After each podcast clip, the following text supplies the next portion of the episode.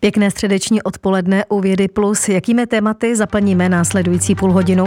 Přesně před 40 lety podstoupil první pacient v tehdejším Československu transplantaci srdce. Jak se u nás od té doby medicína posunula? V den pololetního hodnocení ve školách se zeptáme, zda může kreativita ve vzdělávání zlepšit výsledky žáků a studentů a jak takové kreativní principy do výuky zavádět. A zajdeme také na letiště, kde se občas myhne nenápadné auto na pěti kolech, přičemž jedno z nich simuluje přistávající letadlo. Proč něco takového letištím dokonce nařizují předpisy? Nerušený poslech přejede Renata Kropáčková. Věda Plus.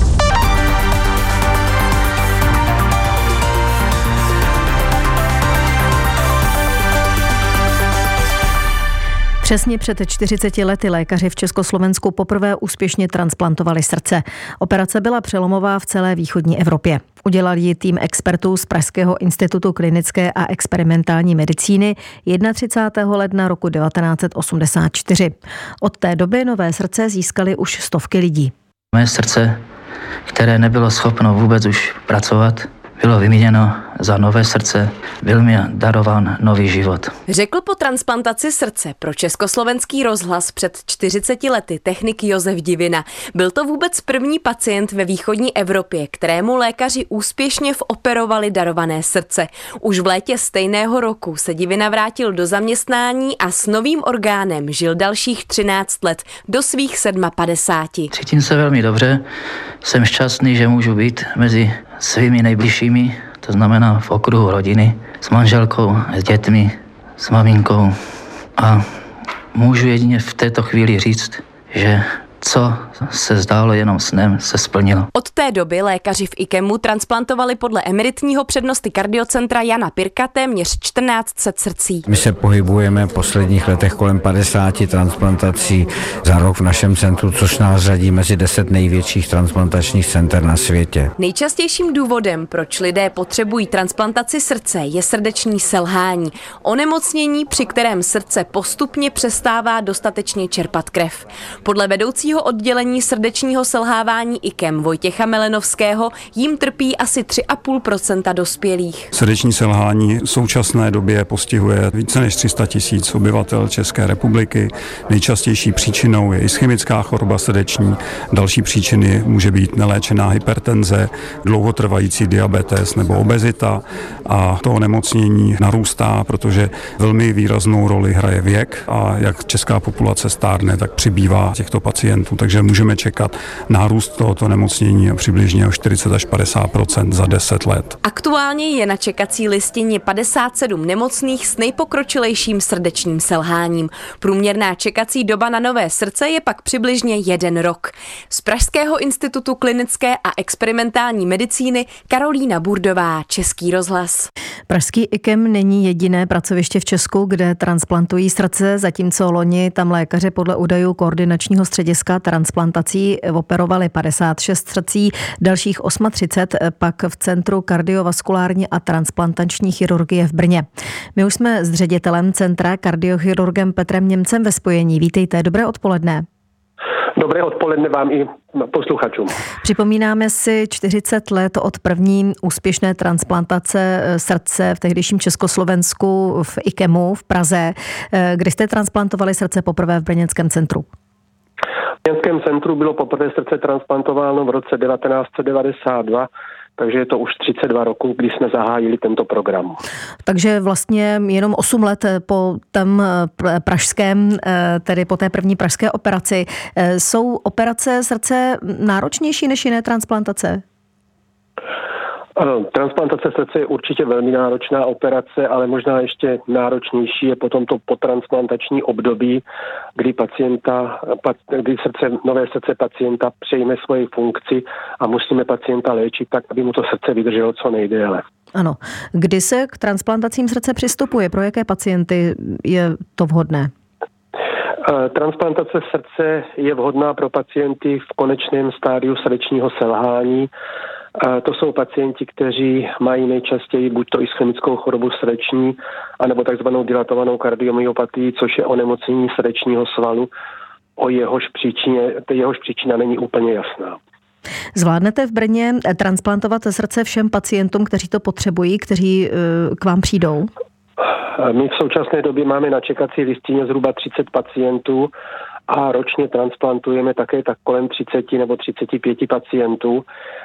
Pokud je pacient na čekací listině a nemůže se dočkat z biologického srdce, tak tu čekací dobu můžeme prodloužit tím, že pacientovi implantujeme mechanickou srdeční podporu a tím pádem má větší šanci, že se dožije transplantace biologického srdce.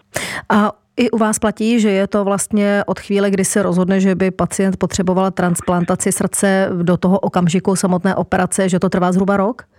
Nebo jak dlouho? Záleží na tom, záleží na tom v jakém stavu pacient je. Pokud je zařazen v takzvané urgentní pořadí, to hmm. znamená, je přímo ohrožen na životě, tak ty ta, to časové období je určitě kratší, ale pokud je pacient doma a čeká na transplantaci, tak to zhruba odpovídá tomu jednomu roku. My jsme v té reportáži slyšeli, že ten první pacient se s transplantací srdce, že se mu život prodloužil o 13 let. Jak dlouho se v průměru pacienti po transplantaci dožívají? Eh, my máme pacienta, kterého jsme transplantovali v roce 93 a který je stále na světě a daří se mu velmi dobře, takže má 31 let po transplantaci, hmm. což určitě je velký úspěch. Jinak to měřítko přežívání po transplantaci se hodnotí uh, sledováním pěti nebo desetiletého přežití po transplantaci. V našem centru pět roků po transplantaci přežívá zhruba 70% a deset roků zhruba 60% nemocných, kteří podstoupili transplantaci srdce. Kolik transplantací vy sám jste dnes provedl? Eh, já jsem provedl asi 220 transplantací srdce.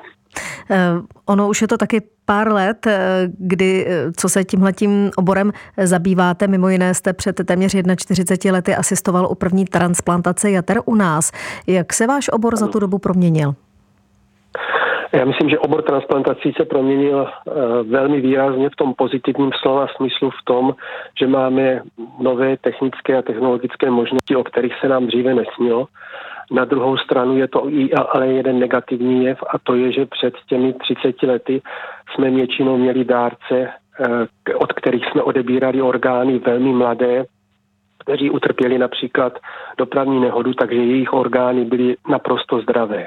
Vzhledem k tomu, že v dnešní době čekatelů na transplantace stále více a více, tak nás to nutí používat orgány, které nejsou už úplně od mladých pacientů, ale jsou to od starších lidí, kteří mají už nějaká další onemocnění. Takže tím pádem po transplantaci někdy se setkáváme s tím, že transplantované orgány úplně nepře, nepřejmou hned svoji funkci. Ano. Eh, které transplantace jsou ve vašem centru nejčastější? Je to právě transplantace srdce nebo jiných orgánů? Eh, nejčastěji transplantujeme ledviny, těch děláme zhruba tak kolem 60 za rok.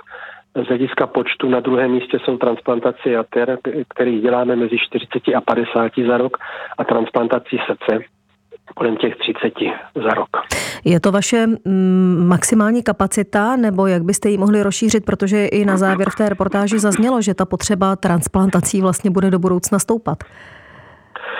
Eh, počet transplantací je dán počtem dárců orgánů a orgánů z těchto dárců odebraných. Takže ta kapacita není Eh, limitována eh, námi jako pracovištěm, ale tím, kolik budeme mít orgánů, čili pokud by se podařilo získat více orgánů z dárců orgánů, tak potom bychom mohli kapacitu na transplantace určitě zvýšit. Jak jsme na tom ve srovnání třeba s okolními zeměmi, co se právě tohoto tématu transplantací a nejen srdce týče? Ve srovnání s okolními eh, zeměmi jsme na tom velmi dobře. V počtu dárců na milion obyvatel se pohybujeme v první pětce eh, zemí v Evropě, takže ten potenciální možnost získat u nás transplantaci je výrazně větší než v některých sousedních zemích, jako je třeba Německo nebo Slovensko. Eh, dodává ředitel Centra kardiovaskulární a transplantační chirurgie v Brně Petr Němec, který byl hostem pořadu Věda Plus. Děkuji za váš čas. Naslyšenou. Naslyšenou. Posloucháte Vědu Plus, půl hodinu o výzkumech, vynálezech a objevech, které mění lidem život. Najdete ji také na webu plus.rozhlas.cz, v aplikaci Můj rozhlas a v dalších podcastových aplikacích. Pololetní vysvědčení si dnes převzalo přes milion žáků základních škol a skoro půl milionu studentů škol středních. Své první hodnocení práce ve škole dostalo také na 120 tisíc prvňáků. Nejen pro ně je důležité, aby je škola bavila, aby do ní chodili rádi, rozvíjela nejen jejich kognitivní znalosti a schopnosti, ale také kreativní myšlení. Jak na to, tak to probereme s Michálou Kuříkovou ze Společnosti pro kreativitu ve vzdělávání. Dobrý den. Dobrý den. Co si vlastně pod tou kreativitou ve vzdělávání máme představit? Hmm, my se o kreativitě bavíme vlastně eh, z hlediska konceptu um, velké a malé kreativity, kdy velká kreativita je považovaná za tu uh, výjimečnou kreativitu, uh, kreativitu vedoucí uh, k výtvorům a činům uh, světového významu, dejme tomu, například ve sféře vědecké či umělecké, a vedle toho stojí vlastně uh, běžná kreativita, takzvaná litosí, neboli malá kreativita. A to je kreativita, která, uh, je, která znamená vlastně nějaký prospěch především na úrovni jedince. Uh, přispívá k porozumění, k sebevyjádření, k flexibilitě, zahrnuje vlastně tvorbu nových a užitečných nápadů a řešení v osobní rovině, a uplatníme ji eh, ve všech oblastech lidských aktivit, jako je práce, hra nebo třeba i škola. Můžete dát, pardon, nějaký hmm. konkrétní příklad toho, jak podpora kreativního myšlení může proměnit takovou mm, zdánlivě obyčejnou vyučovací hodinu? Hmm. Nebo jaké prvky vlastně jsou teda ty kreativní, které by měly školy do vzdělávání zapojovat? Určitě. Um, my vlastně pracujeme v našich uh, projektech a programech uh, s umělci a s uměním. To znamená, že se kreativitu snažíme podporovat vlastně uh, pomocí zapojování různých přístupů, metod a strategií právě z umělecké praxe. A o čem my se bavíme, nebo jak to nazýváme, je kreativní vzdělávání nebo také kreativní učení. A to se právě děje díky spolupráci umělců s pedagogy nebo mentorů s pedagogy na školách. A e, kreativní učení je vlastně způsob učení, které jsou to různé způsoby učení, které podněcují kreativitu žáků. Takže v našem případě může jít například o to, že se děti učí uh, fyziku pomocí tance, nebo se učí například uh, geometrii, matematiku a uvažování o um, udržitelných aspektech uh, života pomocí výtvarné výchovy a novomediální tvorby. Jestli ano, tak můžu ty konkrétní Ano, to je už je konkrétní příklad, to už eh, asi si mnozí z nás pod tím něco představí. Eh, proč je podle vás ve vzdělávacím procesu kreativita tak klíčová? No, kreativita je považovaná vlastně za klíčovou průřezovou dovednost, kterou lze uplatňovat napříč různými předměty, Eh, ve škole a zároveň i v běžném životě. A je považována za eh, jednu z dovedností pro 21. století, jak byla vlastně vydefinována různými organizacemi eh, v minulosti. A je důležitá vlastně pro toho jedince, pro žáka, pro dítěte, jak na té individuální rovině, tak i kvůli kolektivní identitě a taky well-beingu. Podporuje sociální zapojování, a uh, její aspekty, jak my se na ní koukáme skrze jeden uh, konkrétní model, a to model uh, kreativních návyků mysli, zahrnují takové, um, takové aspekty, jako je přicházení vlastně s novými řešeními problémů, podpora asociativního myšlení, podpora odvahy odlišovat se, riskovat. Vlastně podporujeme zvídavost žáků, schopnost kladení otázek, překonávání překážek. Důležitým aspektem je taky spolupráce. Eh, která vlastně je velmi důležitá, zahrnuje eh, rovinu komunikace, schopnost naslouchat. Tak to jsou vlastně všechno, eh, dejme tomu, nějaké dovednosti, hmm. které jsou důležité jak ve škole, vlastně pro ten proces učení, tak i pro přenos do, do běžného života a pro budoucí profesi. Jak vlastně vaše spolupráce se školami vypadá v praxi? Jaká je tam role učitele, abychom mluvili o kreativním vzdělávání? Mm, my máme vlastně eh, několik programů. Takovým stěžením programem je program Školy pro budoucnost, který staví na eh, programu Creative Partnerships a jeho takovým základním vlastně mm, základními eh, aktéry jsou právě umělec, učitel a žáci. jedním z těch důležitých principů je partnerství. To znamená, že vlastně všichni jsou si v tom projektu rovni. My se snažíme, aby vlastně učitel a umělec byli takovými mm, průvodci nebo facilitátory pro žáky. A u žáků se snažíme vlastně uh, podporovat jejich autonomii, to znamená, aby oni sami přicházeli z nápady, aby se chopili vlastně třeba zodpovědnosti za různé dílčí aktivity v tom projektu, aby to nebylo o tom, že my tam vlastně vneseme nějaký projekt a ti žáci ho potom naplní. Tak to je vlastně velmi důležitý, jeden z velmi důležitých principů. Ano. Uh, Jak se tady k tomu vašemu projektu staví, dejme tomu, většina a spíše klasických škol, nebo ho upřednostňují takové ty alternativní školy jako Montessori, Waldorfské a podobně? Uh-huh. My se snažíme vlastně pracovat s různými typy škol a určitě jsou tyto principy s nás přijímané, dejme tomu těch alternativních školách, protože už jsou víc zvyklé a sami vlastně implementují často různé inovativní přístupy ve vzdělávání. Ale třeba z mého pohledu má mnohem větší dopad a mám vždycky mnohem větší radost, když se nám podaří vlastně zapojit učitele i z běžných základek a je to velmi individuální. Uh, někdy se nám podaří pracovat s jedním učitelem a ten učitel je tam v podstatě osamocený, přestože my se třeba snažíme o to, aby uh, se ty metody v té škole šířily, například formou uh, nějakých aktivit, které můžou žáci zapojení do projektu realizovat pro uh, jiné třídy, nebo učitel vlastně může zapojit jiné pedagogy do toho, do toho projektu, protože my se taky snažíme vlastně hodně o interdisciplinární přístup, anebo taky formou uh, závěrečných výstupů, kdy mohou vzniknout různé výstavy nebo závěrečná vystoupení pro rodiče nebo pro uh, vlastně komunitu školy. Tolik. Takže je to opravdu různé. Měli jsme v minulosti různé zkušenosti a uh, no. O kreativitě ve vzdělávání jsme mluvili s Michalou Kuříkovou eh, ze Společnosti pro kreativitu ve vzdělávání. Děkuji za váš čas. Naslyšenou. Děkuji za pozvání. Naschledanou.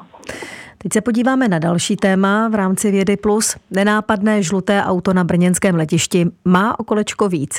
Když nasněží nebo hrozí namrznutí ranveje, dispečeři s ním vyjedou, kolečko spustí na asfalt a začnou s ním brzdit. Je připojené na elektronický systém, který pro piloty zpracovává důležité informace o stavu dráhy. Především, jestli je vůbec bezpečné přistávat a pokud ano, tak jak nastavit brzdy. Jak takové auto z pěti koly na letištích kontroluje brzdné vlastnosti ranvejí, zjistil náš reportér.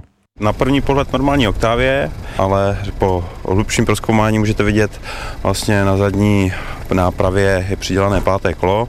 Martin Aster, provozní dispečer letiště v Brně Tuřanech, ukazuje na žlutý automobil, nemá zadní sedadla a má v kufru malé kolečko. Toto kolečko je teď v kufru, ale až vyjedeme na dráhu, tak se vysune a bude vlastně simulovat brzdící letadlo. Ano, to, jak to kolečko se smíká nebo nesmíká, nám vyhodnotí počítač, v jakém stavu ta dráha je. Jestli je přizpůsobená na přistávání letadel nebo není. Správně, dráhu jsme měli po večerních deštích mokrou a jdeme zkontrolovat, jestli už nám vyschla. Tuřeny věž, zpráva 2. Zpráva 2, Tuřeny věž. Ježko, dobrý den, přeji na západní stránce a žádám povolení vstupu na provozní plochu a na dráhu. Zpráva 2, vstup na provozní plochu bez omezení.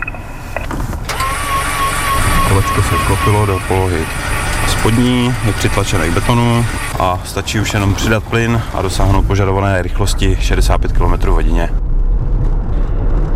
Jak můžete vidět, za chvíli na monitoru naskočí první hodnoty. Nás tady asi nejvíc bude zajímat ta bílá křivka friction, takže tření.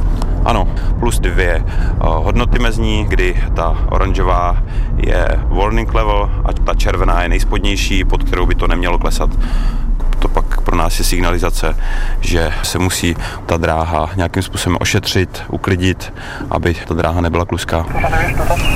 Zpráva 2. Stav dráhy stále mokrá, nebo můžeme mu uvádět suchou? A Věško, stav dráhy se nám změnil, do Atisu můžeme dát dráhu suchou. Na runway teď přistálo větší dopravní letadlo. Ten pilot už tedy měl tato naše naměřená data? Musí je mít minimálně několik minut před přistáním, tak aby věděl, jak to letadlo nakonfigurovat pro přistání. Vysvětluje Aleš Charvát, vedoucí letišního provozu letiště Brno-Tuřany. To znamená, pilot dostane takzvaný runway condition code, se tomu říká, A na základě těchto čísel on nastavuje, jak intenzivně brzdit, jakým způsobem eh, pracovat s reverzi motorů a podobně. Takováto měření letištím nařizují evropské i národní letecké předpisy pokaždé, když se na dráze výrazně změní klimatické podmínky. Řekněme teď v těch podmínkách zimního provozu, to znamená pokud sněží nebo e, si představte nějaké namrzající mrholení. Co rozhodne o tom, že takové auto vyjede? Můžete si představit jakoukoliv vrstvu sněhu, třeba centimetr sněhu už jsou podmínky, kdy musí vozidlo vyjet. Ještě to neznamená, že vždycky musí přistoupit k měření těch brzdících účinků. On, řekněme, svou nějakou erudicí a zkušenostmi je schopen posoudit ty brzdící účinky i, i bez vozidla. Platí to i pro déšť ale musí být eh, opravdu už nějaká jako vrstva vody na té dráze se objevit. Dispečeři také musí alespoň dvakrát do roka udělat takzvané kalibrační měření dráhy. Martin Asper při něm tady v Brně opět nasedne do auta, co má okolečko víc, aby zjistil, jak moc je dráha znečištěná. Mohli jsme teďka vidět přistávací letadlo a jeho charakteristický kouř od kol při dosedu. To nám nechalo na dráze pár kilo gumy a nejenom ta guma, ale i jiné kontaminanty, jako je prach, nám znečišťují dráhu a tím zhoršují vlastně podmínky na dráze. Míra znečištění závisí hlavně na intenzitě letištního provozu. Tady v brněnských Tuřanech dispečeři přibližně jednou za rok vyjedou s cisternou a runway vyčistí pomocí ostrého vodního paprsku. Michal Šafařík, Český rozhlas. Před přistáním musí piloti naschromáždit velké množství informací o klimatických podmínkách okolo letiště i přímo na runwayi. Podle nich pak nastavují letadla a roz rozhodnu o vyvážení brzd. Jak se to dělá, se náš reportér zeptal Jana Pospíšila, pilota lehkého dopravního letadla ATR. My máme možnost už tyhle ty informace o stavu dráhy a povětrnostních podmínkách na letišti mít relativně s předstihem, už vlastně ve fázi plánování letu.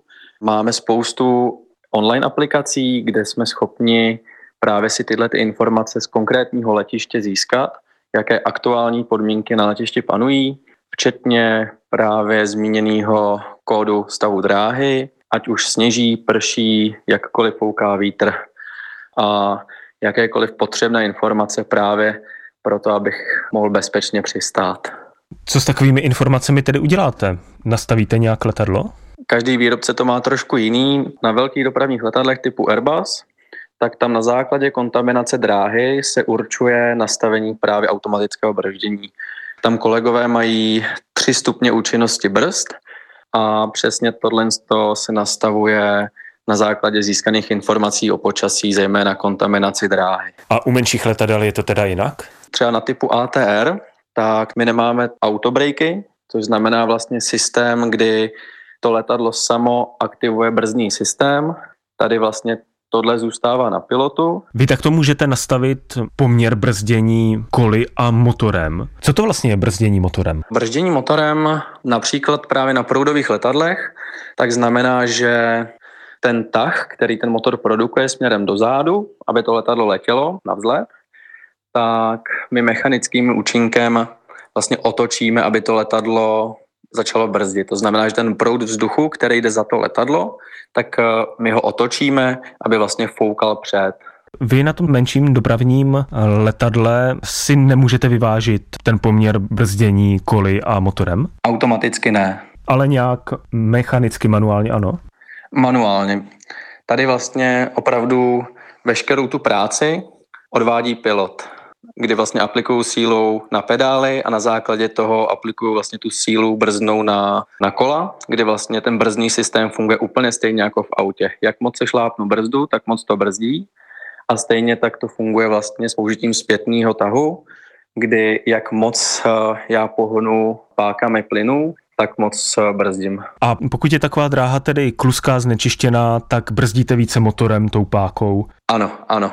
Snažím se opravdu spíš eh, než, než mocně šlapat na brzdy, tak opravdu používat maximálně tu stabilitu toho letadla pomocí vrtulí. A potom vlastně nohama řídím směr toho letounu na té dráze. Ovlivňuje kluská dráha více přistávání větších nebo menších letadel? Větší dopravní letouny mají větší setrvačnost. Čím větší to letadlo je, tím má větší energii na to přistání a u nás, eh, když eh, do toho započteme například vítr, je to manévrování s tím letadlem, řekněme, těžší. U vás tedy s menším dopravním letadlem? Ano, s lehčími je to, je to poměrně těžší.